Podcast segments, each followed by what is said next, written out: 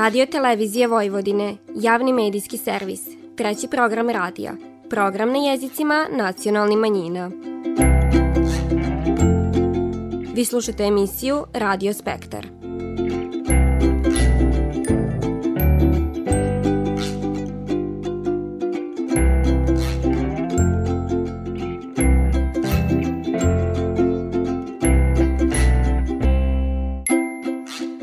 Pozdrav poštivani slušaoci, vi pratite program na bunjevačkom jeziku. Bunjevačka zajednica je svečano obilužila jedan od svoja četiri nacionalna praznika, 23. februar, dan osnivanja prvog nacionalnog savita. Tom prilikom su uručena vridna priznanja istaknutim pojedincima i ustanovama, a prisutni su se podsjetili ključni događaje za bunjevačku zajednicu iz prošle godine. Više o tom čućete na početku ovo nedeljne emisije, a potom poslušajte prilog o učbenicima na bunjevačkom jeziku koji izdaje Zavod za učbenike te koji su planovi za ovu godinu kad je izdavanje novi učbenika u pitanju. U drugoj polovini emisije divanit ćemo postu za vrijeme korizme, a na ovu temu donosimo i pismo nepoznatog autora koju divani Goran Marković iz Sombora.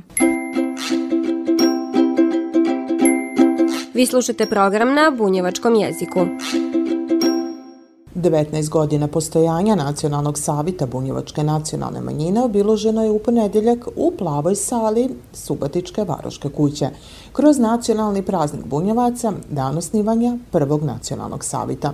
Tim povodom upriličena je svečana sednica na kojoj su sumirani rezultati urađenog u posljednji godinu dana, a uručena su i priznanja koja povodom praznika Savi dodiljiva posljednji nekoliko godina. U prvom planu svakako je bilo uvođenje bunjevačkog jezika u službenu upotrebu na teritoriji Subatice, za što je priznanje za poseban doprinos u očuvanju nacionalnog identiteta bunjevaca, koje nosi ime po prosvetitelju Ivanu Antunoviću, ove godine uručeno gradonačelniku Subatice Stevanu Bakiću. Drago mi je što sam dao jedan moj skromni doprinos za jednu istorijsku odluku ovog grada, da smo konačno izjednačili Bunjevačku nacionalnu zajednicu sa ostalim zajednicama. Posebno sam ponosan na grad Suboticu koji stepenom saglasnosti je to postignuto u samoj Skupštini i u javnosti grada Subotice. Priznanje Blaško Rajić, koje se dodiljiva za doprinos u razvoju institucija i očuvanju nacionalnog identiteta Bunjevaca, Nacionalni savjet Bunjevačke nacionalne manjine uručuje Nikoli Babiću, Mirku Bajiću i Veljku Vojniću. Kako je tom prilikom istako Babić, jedan od najzaslužnijih za osnivanje Bunjevačkog nacionalnog savita, 23. februara 2003. godine otvoreno je novo poglavlje za zajednicu, zašto mu se ona i odužila i ovim priznanjem. Da se nekim slučajem desilo da nismo mogli da održimo elektorsku skupštinu, pitanje je kada bi mogli ponovo da se sastanemo, odnosno da li bismo mogli da ispunimo sve ono, jer nismo mi bili tako da smo mogli otvoriti vrata i u Ministarstvu za nacionalne i etničke zajednice. Prema tome, mi smo i taj termin 23 februar smo, dobili smo ga na mišiće. Poštivajući tradiciju svojih pridaka, Mio Mandić više od 50 godina bavi se istraživanjem porikla i istorije bunjevaca – zašto mu je dodijeljeno priznanje Ambrozije Šarčević za poseban doprinos u oblasti naučno-istraživačkog rada. Znači, to sam ja sve istraživo i to sam stavio kako bi se reklo, na papir, odnosno izdao sam knjigu, gde je naslov e, skoncentrisan na, samo, na sam et, etnonim Bunjevac i onda tamo u knjizi se vidi šta je vezano za taj etnonim. Ko jedna od oblasti koja je u nadležnosti nacionalnih savita Obrazovanju se poklanja posebna pažnja. A za dosadašnji rad u prosveti, posebno kad je rič o izbornom predmetu bunjevački jezik s elementima nacionalne kulture, nagrađen je Dragan Kupunović i to priznanjom Mio Mandić. Moram istaći da sam zaista ponosan da sam dobio od svog naroda jednu ovakvu nagradu kao učitelj od jednog velikog bunjevačkog učitelja, možda i najvećeg učitelja, Mije Mandića i zaista sam ponosan na tu nagradu, a mogu da obećam da ću se truditi i dalje u svom radu da što više dice pohađaju naše izborni pre, predmeti i materni jezik da se još više obogati sa nekim novim učbenicima, sa nekim novim praksama i sa nekim budućim generacijama. Priznanje za vrhunski doprinos u oblasti informisanja na bunjevačkom jeziku Kalor Milodanović očlo je u ruke dugogodišnjem novinaru, aktuelnom uredniku Bunjevačke novine, Nikoli Stantiću. Ja sam već u informisanju 25 više godina, tako da ovaj, kao kažem, kad neko nešto voli, onda to, to mu nije problem da ovaj, stvari uklopi. To su sve stvari koje se nadopunjuju, pisanje, fotografisanje, pripreme za štampu, ovaj, jednostavno sve iz oblasti informisanja medija mene zanima i drago mi da je to neko prepoznao. Pripoznatljiva po izradi Božićnjaka.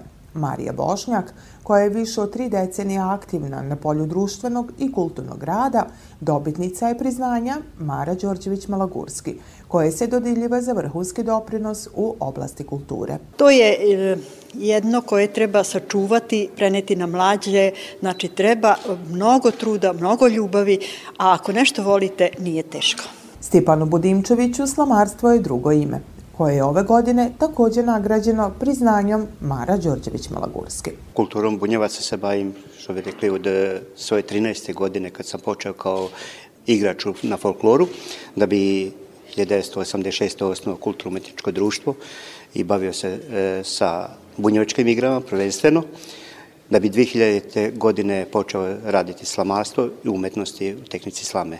I trudim se da do dana današnjeg da to raširim e, među mladima, u školama, e, među odraslima, da se sačuva ta jedinstvena bunjevačka kultura. U okviru priznanja, koja se dodiljivaju povodom nacionalnog praznika bunjevaca, dana osnivanja prvog bunjevačkog nacionalnog savita, nalaze se i jubilarna priznanja za kontinuirani rad. Tako su ona ove godine očla na adresu Kulturno-umetničkog društva Bunjevka za 20-godišnicu rada dramske sekcije, Udruženju građana Bunjevačka vila za 10-godišnicu postojanja i Udruženju građana Bunjevačko kolo iz Sombora povodom 100 godina od osnivanja i 20 godina od reosnivanja. Bogate biografije i spisak urađenog u godinama iza nas osnova su za još više ciljeve, a ono na čemu će se insistirati i raditi u narednom periodu u Bunjevačkom nacionalnom savitu apostrofirano je i na prošlog mjeseca održanom sastanku radne grupe za izradu pridloga akcionog plana za ostvarivanje prava nacionalnih manjina. Istekla je povodom praznika predsjednica savita Suzana Kojučić-Ostojić. Sad sve ono što smo zamislili i što smo tili i što smo napisali ostaje pri ministarstvima da vidimo na koji način da se i ispuni, dakle prije svega osnivanje Bunjevačkog školskog centra, zatim e, obrazovanje vaspitača i učitelja koji nam je priko potreban jer će nam uskoro biti potrebni mladi ljudi i naravno oni, oni drugi koji imaju radnog iskustva e, za pridavanje bunjevačkog, e, za privođenje koje je vezano za bunjevački jezik. Uvođenje bunjevačkog jezika u službenu upotrebu omogućilo je jačanje zajednice, a ono što predstoji svim nacionalnim savetima do kraja godine jesu i izbori za nove sazive. Čeka nas popis u oktobru mjesecu, da budemo optimistični, da se nadamo da nas ima barem koliko nas je bilo i prošli put, da nas bude i više, ako Bog da, da u tom petom sazivu Nacionalnog savjeta, jer nas očekuje i izbor za novi Nacionalni savjet u novembru, da imamo dobar, kvalitetan, e, stručan, uporan Nacionalni savjet koji će prihvatiti sve ono što, što je rađeno prije koji će to nastaviti. Podsjećamo, Prvi saziv Nacionalnog savita Bunjevačke nacionalne manjine izabran je na elektronskoj skupštini 23. februara 2003. godine a na osnovu godinu dana ranije donetog zakona o zaštiti sloboda i prava nacionalne manjina. Starešino,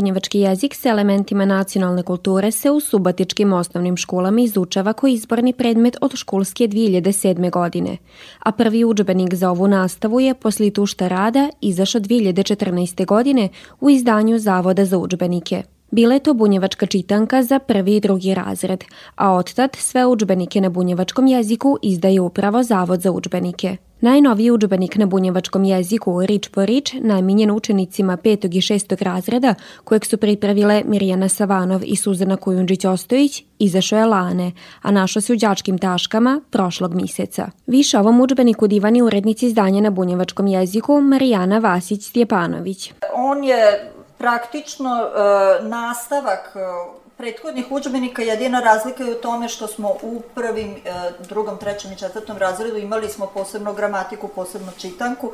Na neki način su ovde objedinjeni svi ti elementi i književnog dela i gramatičkog dela e, nastave koji su usklađeni sa planom i programom i Plus e, ima novinu u tome što imamo QR kodove da osavremenimo i približimo deci malo više, deci 21. veka, sve to, tako da oni mogu da se sve te tekstove koji tu postoje i uh, koji su priloženi i muzičke numere i razne uh, dramske komade i ostalo rađene na bunjevačkom jeziku, himnu naravno i sve to mogu da provere i preslušaju preko QR kodova. Saradnje Zavodi Bunjevačkog nacionalnog savita na izradi ovog učbenika bila je brza i laka, zafaljujuć priješnjim iskustvima sa ostalim učbenicima. To nije prvi je, uh, učbenik koji je izašao od kako je bunjevački jezik dobio zvaničan statut bunjevačkog jezika. Mi imamo i uh, za prvi i drugi razred i treći i četvrti razred gramatike na bunjevačkom e, jeziku i upravo je u pripremi. Svakog momenta će biti završena čitanka za treći i četvrti razred koja je postojala e, dok je postojao bunjevački govor.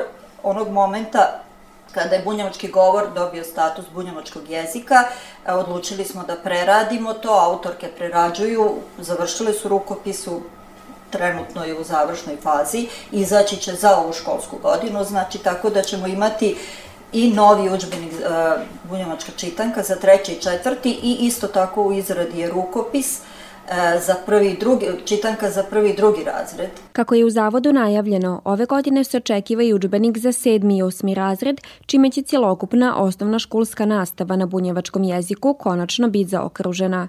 Kad se uzme u obzir da je priprema i izdavanje učbenika na manjinskim jezicima ozbiljan i složen proces koji zahteva određene priduslove, onda je jasno zbog čega se nova nastavna sredstva toliko dugo čeka. O tom divan je rukovodilac Odiljenja Zavoda za učbenike u Novom Sadu, Ramanca Jovanović. Od tog momenta kada su uključeni nacionalni savjeti počinje, da kažem, na neki način bolja saradnja između e, izdavača generalno i naravno i Zavoda za učbenike i e, škola, odnosno populacije koja e, sluša nastavu na određenom jeziku, pa u ovom datom slučaju na jeziku nacionalne manjine.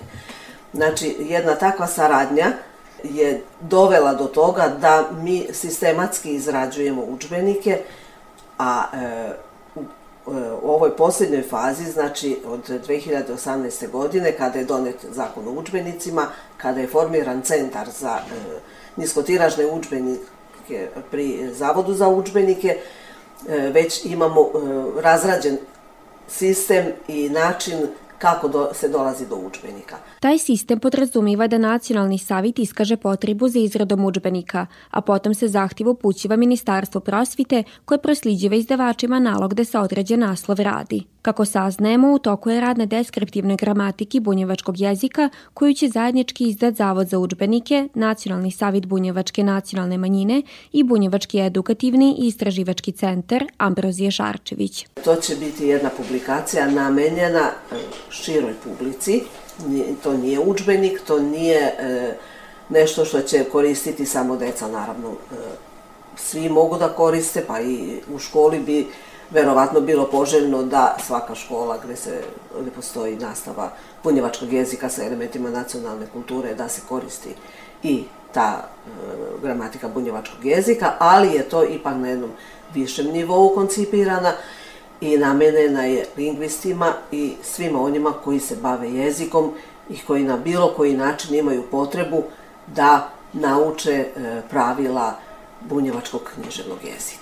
Urednici izdanja na bunjevačkom jeziku Marijana Vasić-Stjepanović ističe da je rad na učbenicima na jezicima nacionalnih manjina poseban i izazovan, ali donosi veliko zadovoljstvo. Ovo je prvi put da ja tokom rada doživim da nešto što je bio bunjevački govor, znači dobije status jezika i jako je lepo posmatrati taj proces razvoja svega toga i pogotovo kad imamo tako dobru saradnju sa autorima i naravno i meni je koliko god da poznajem istoriju bunjevačkog naroda, e, samo saznajem nešto novo i što se mene lično tiče, veliko zadovoljstvo. Nedavno je u svitu obilužen 21. februar Međunarodni dan maternjeg jezika, a u našoj zemlji je osim na srpskom obezbeđeno cjelokupno obrazovanje na maternjem jeziku na još osam jezika, dok se takođe osam jezika izučava u okviru nastavnog predmeta maternji jezik s elementima nacionalne kulture, u koje spada i bunjevački.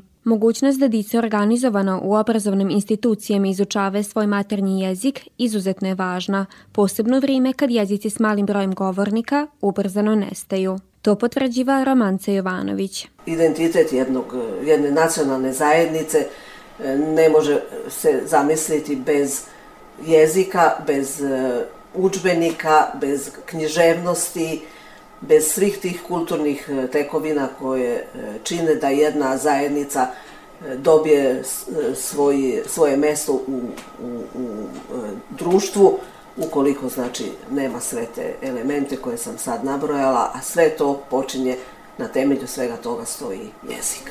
Zavod za učbenike već više od 50 godina realizuje učbenički program na jezicima nacionalnih manjina, a pripravlja i učbenike za maternji jezik s elementima nacionalne kulture koji izborni predmet. Tako je na bunjevačkom jeziku dosad izdato ukupno pet učbenika za nastavu u osnovnim školama. Ove mirne pesme, osenčene jadom, to su eho reči što se nisu rekle. Tuge što je rasla i umrla kradom i suza što nisu nikada potekle. U sumorno veče, kad ugasnu staze, duša mrtvog dana sumorna još hodi. I šumi ko tamene, iskidane fraze, muzike u vetru, u granju po vodi.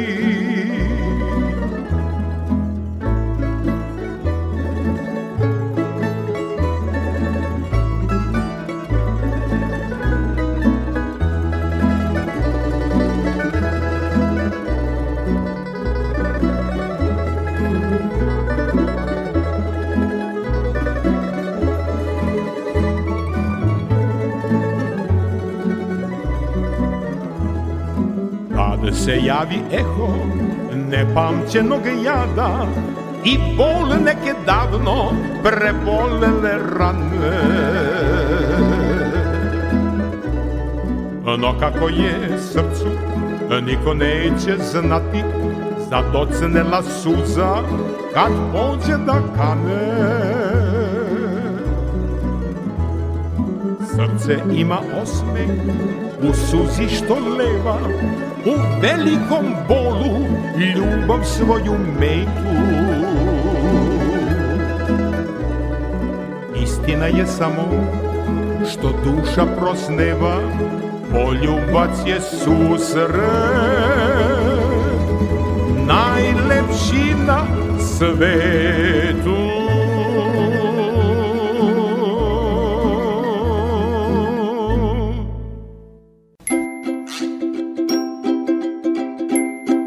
Slušate program na bunjevačkom jeziku. U vremenu smo korizme i odricanja od pojedinih segmenata života koji nam donose zadovoljstvo. Med njima je svakako i rana. Manje količine, bez suvišne masti, više voća i povrća. Poželjni su i mimo posta ili je njev uticaj na organizam dragocin. S buđenjom prirode budi se i naš organizam zatrpan kalorijama koje su se priko zime slagale, a kroz duhovno pripravljanje za uskrs tilo obnavljamo postepenim povećanjem fizičke aktivnosti i unosom koristi namirnica. Iako zabranjene rane nema, pri odabiru namirnica važno je obratiti pažnju na njevu kombinaciju. Savituje strukovni nutricionista, dijetetičar Ivan Katančić univerzalno pravilo je ono pravilo 60-30-10. Znači 60 da su ugljeni hidrati, 30 masnoće i 10 proteini.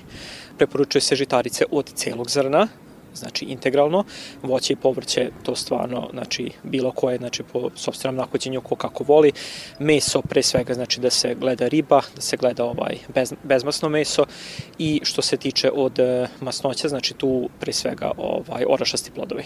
Ranice zdravo i postit ne znači priskakanje obroka, pa ni večere, a nikako doručka. Možda nekom odgovara, nekom odgovara dva obroka, nekom tri, nekom četiri, nekom pet kao što je na primjer sad moderna autofagija, znači da se jede, primjer radi od 6 ujutru do 6 uveče, pa onda posle da se ide na taj period posta, ima kome ne odgovara, ima ko se i muči, ali nastavi, ne bi trebalo. Znači opet treba pronaći jedan ritam. Ako bi se jela večera, znači da se jede jedno dva sata pre spavanja. Znači da se da se ne jede neposredno pred spavanje, jer onda onda će ovaj biti problem i sa i sa kiselinom, ovaj zašto kiselina je najizraženija u tokom sna. Način života i velik broj izazova kad je i rana u pitanju navode nas da idemo i kad nismo gladni, a često unos kalorija brzom ranom dovodi do loših životnih navika i narušavanja zdravlja. Međutim, malo vremena potrebno je i za pripravljanje zdravog obroka u kućnim uslovima. Može se i napraviti i brz nutritivan obrok primjer radi neka testenina sa tunjavinom. Znači to je u vrh glave 15 minuta pripreme i da se sve, da, da, da se sve zgotovi i tu se može ubati, mogu se ubaciti začini, može se dodati i, i malo sira, znači stvarno može, može se biti kreativan da se za kratak rok napravi jedan izuzetno dobar izbalansiran nutritivan obrok. Med najčešćim zabludama, kad je rič o zdravoj rani, spada cina namirnice. Zdrava ishrana uopšte nije skupa e, samo osobe trebaju malo više da se informišu, znači trebali bi, trebali bi ljudi da više čitaju znači, nutritivne ovaj, deklaracije i šta u stvari čini jedan proizvod. Postit je zdravo, ali treba biti pažljiv. Neophodno je prilagoditi količine i vrste namirnica sobstvenim potrebama i zdravstvenom stanju, kako bi se ranili zdravo i duže bili siti. Umirenost u svemu, pa tako i u rani, sastavni je dio ne samo vremena posta, već i života. Ne odričemo se rane zato što je loša. Naprotiv, zato što je dobra, a samo bi dobre stvari trebali prinositi Bogu ko žrtvu.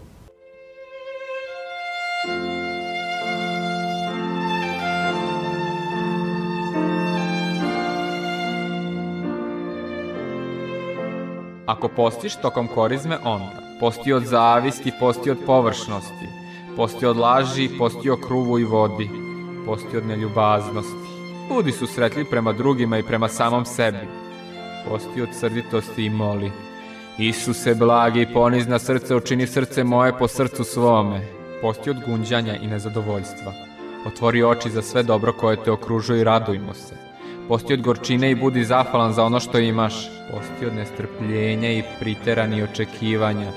Privati ljude kakvi jesu i posti od pusti i nepotrebni briga i usudi se imati poverenja u Boga. Posti od dogovaranja i od Krisusa koji živi u ljudima. Posti od sebičnosti otvori se svojoj okolini. Posti od osvetoljubivosti i pruži ruku pomirenja. Posti od nepotrebne reči, saslušaj druge. Posti od želje za posjedovanjem i raduj se postojanju. Posti od oholosti otkri vridnost ljudi koji te okružuju. Posti od ponavljanja pobožni riči i uroni u molitvu. Posti od škrtosti i otvori srce za potribe onih koji imaju manje od tebe. Posti od zavisti. Posti od zavisti i veseli se tuđoj radosti. Posti od laži i otkri lipotu istine, ona će te osloboditi. Posti od nepravde i otkri radost pravednosti. Posti od površnosti, savesno se posveti onom što radiš, čini drugome što je tebi drago da ti drugi čini. Ljubi Boga nad svim, ljubi bližnjeg svoga kao samog sebe, tada će ti korizma doneti ploda.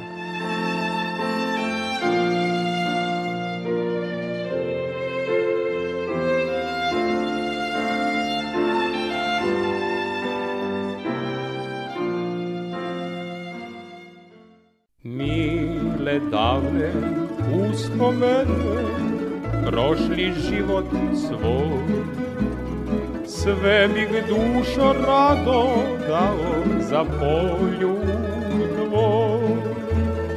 Samo reci mi da me ljubiš ti, pa da živim ko svi srećni, presrećni.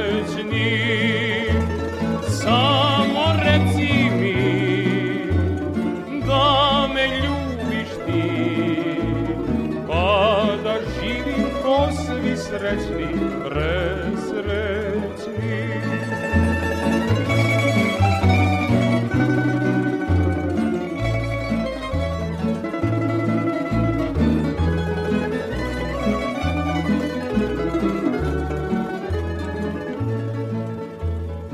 Zlatan ključ bi meni bio žarki poljuta Ja bih njime otvorio tvome srcu vrat Samo reci mi da me ljubiš ti? Pa da živim ko svi srećni, presrećni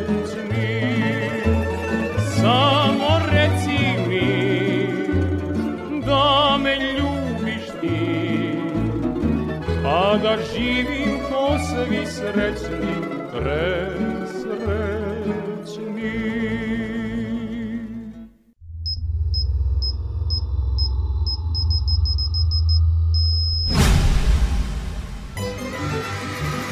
Nek nam se dica vrate u škole, a mi na naša radna mista. Nek pozorišta i bioskopi opet budu puni. Nek navijamo iz sve glasa. I pivamo iz sve snage. Nek putujemo i nek se družimo. I pazimo. Vakcinišimo se. Spasimo sebe i pomozimo drugima. Vaš RTV.